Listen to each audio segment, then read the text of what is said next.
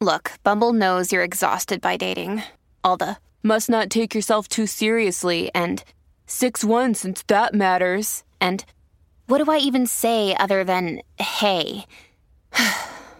well, that's why they're introducing an all new Bumble with exciting features to make compatibility easier, starting the chat better, and dating safer. They've changed, so you don't have to. Download the new Bumble now. Wyndham Hotels and Resorts makes travel possible for all. Whether it's the long haulers looking for a great cup of coffee, a roomier rest for the on a whim road trippers, or a place to make summer memories with the whole family. No matter who you are, where you're going, or why, with 24 trusted brands to choose from like La Quinta, Days Inn, and Super 8, your Wyndham is waiting. Get the lowest price at wyndhamhotels.com. Restrictions apply. Visit website for more details.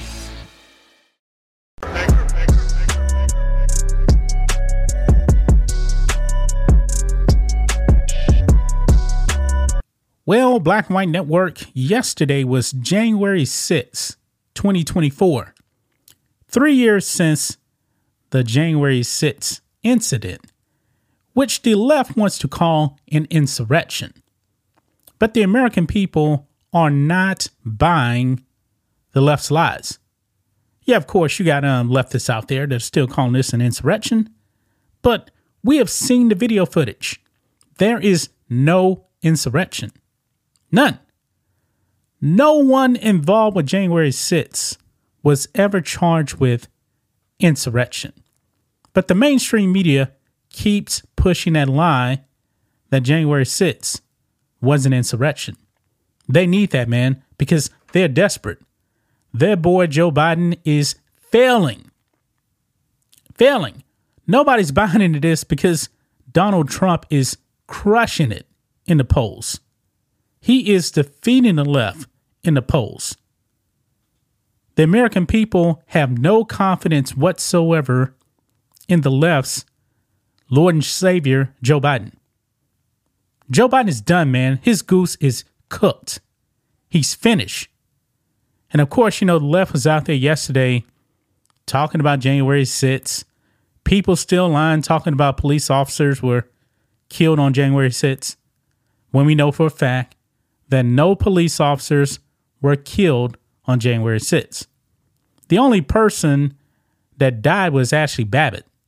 And by the way, Ashli uh, Babbitt's, I believe, our family, has now filed a lawsuit, $30 million lawsuit against the U.S. government. As of right now, that police officer who shot Ashli Babbitt, no charges came his way. None. Disgusting. But we need to talk about this um this video clip that's going around of this MSNBC host.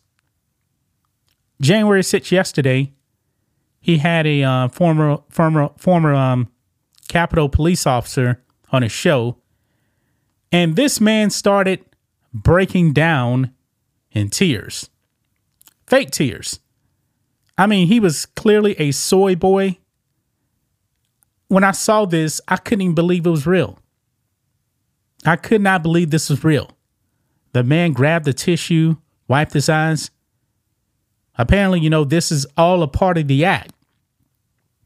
So, we're going to be reacting to that video in this video. First, make sure you guys hit that like button, subscribe to the channel, turn on all notifications, and become a channel member. Memberships start at $5 per month. We have our member live stream every single Friday. So here we go, guys. Right here, Fox News. MSNBC host fights back tears during January 6th segment. Quote, I'm going to try to get through this. Really? Yeah, this is cringy, man. This is really cringy. Um, it says here MSNBC host Jonathan uh, Capehart got weepy during a segment featuring a former member of the uh, Capitol Hill Police Department who served during the uh, uh, January 6, 2021 storming of the U.S. Capitol. Capehart was interviewing former officer Michael Fanone about his book, Hold the Line, that details Fanone's experience on the day of the riot. Now, here is the video clip, guys. I gotta warn you, this is cringy. It seems fake. But let's go ahead and roll it. Known, I'm going to try to get through this. Um, thank you. There is no tears in his eyes. This is straight out of Hollywood, guys. Straight out of Hollywood. For what you did three years ago today. Um, please tell me your thoughts um, on this third anniversary. um, we are uh, still in the midst of the the same fight that began uh, on January 6th, 2021. Um, and we have a lot at, at stake in this country.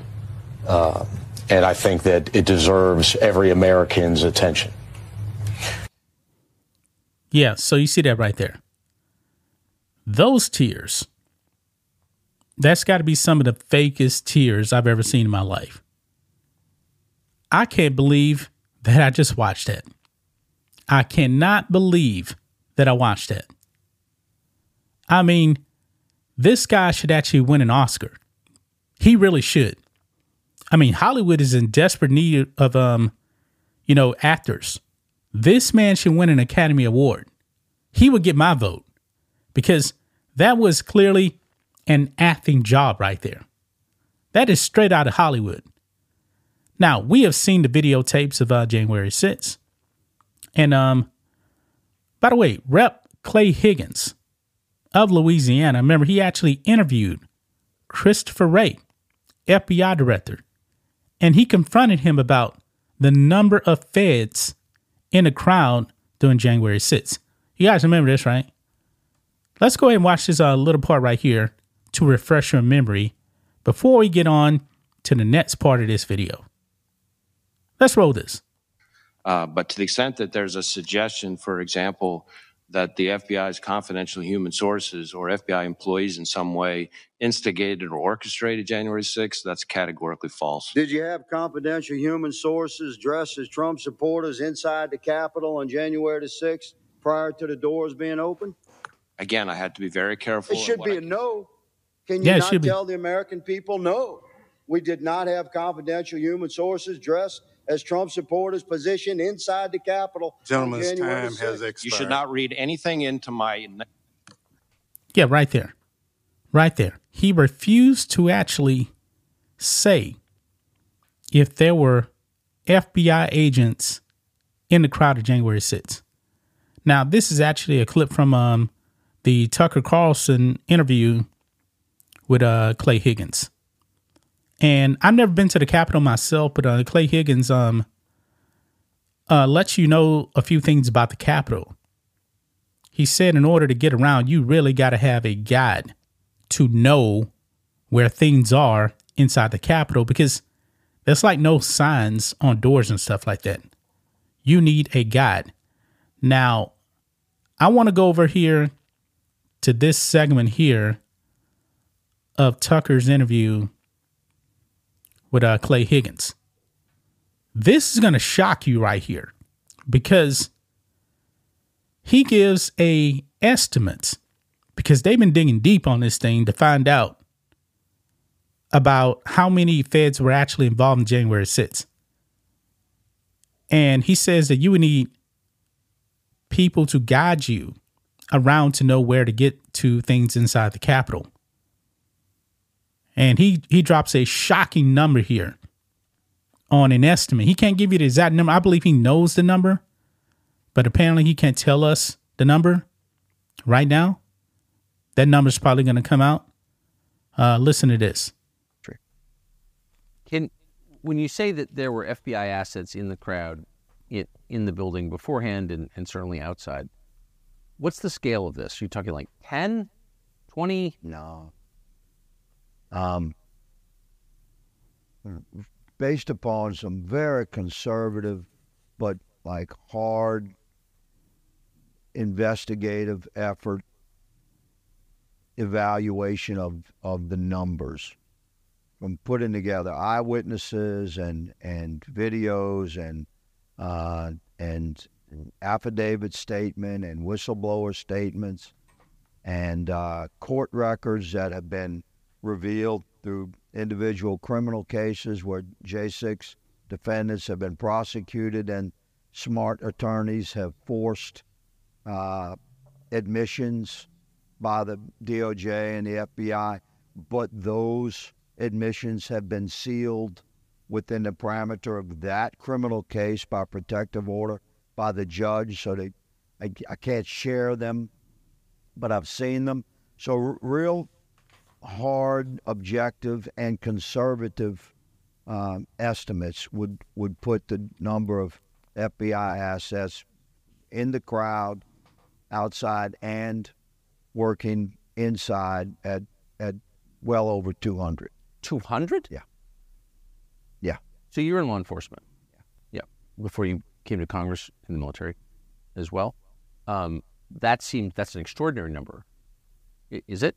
Well, no. When you think about the scope of the operation, if you were going to do this, you would need you but would need but that relative number. to so like when I don't know, Minneapolis burned down, or when St. John's, the Episcopal Church across from the White House in Lafayette Square, was set ablaze, and all those Secret Service agents were injured. Were there 200 FBI assets in the crowd among Antifa then?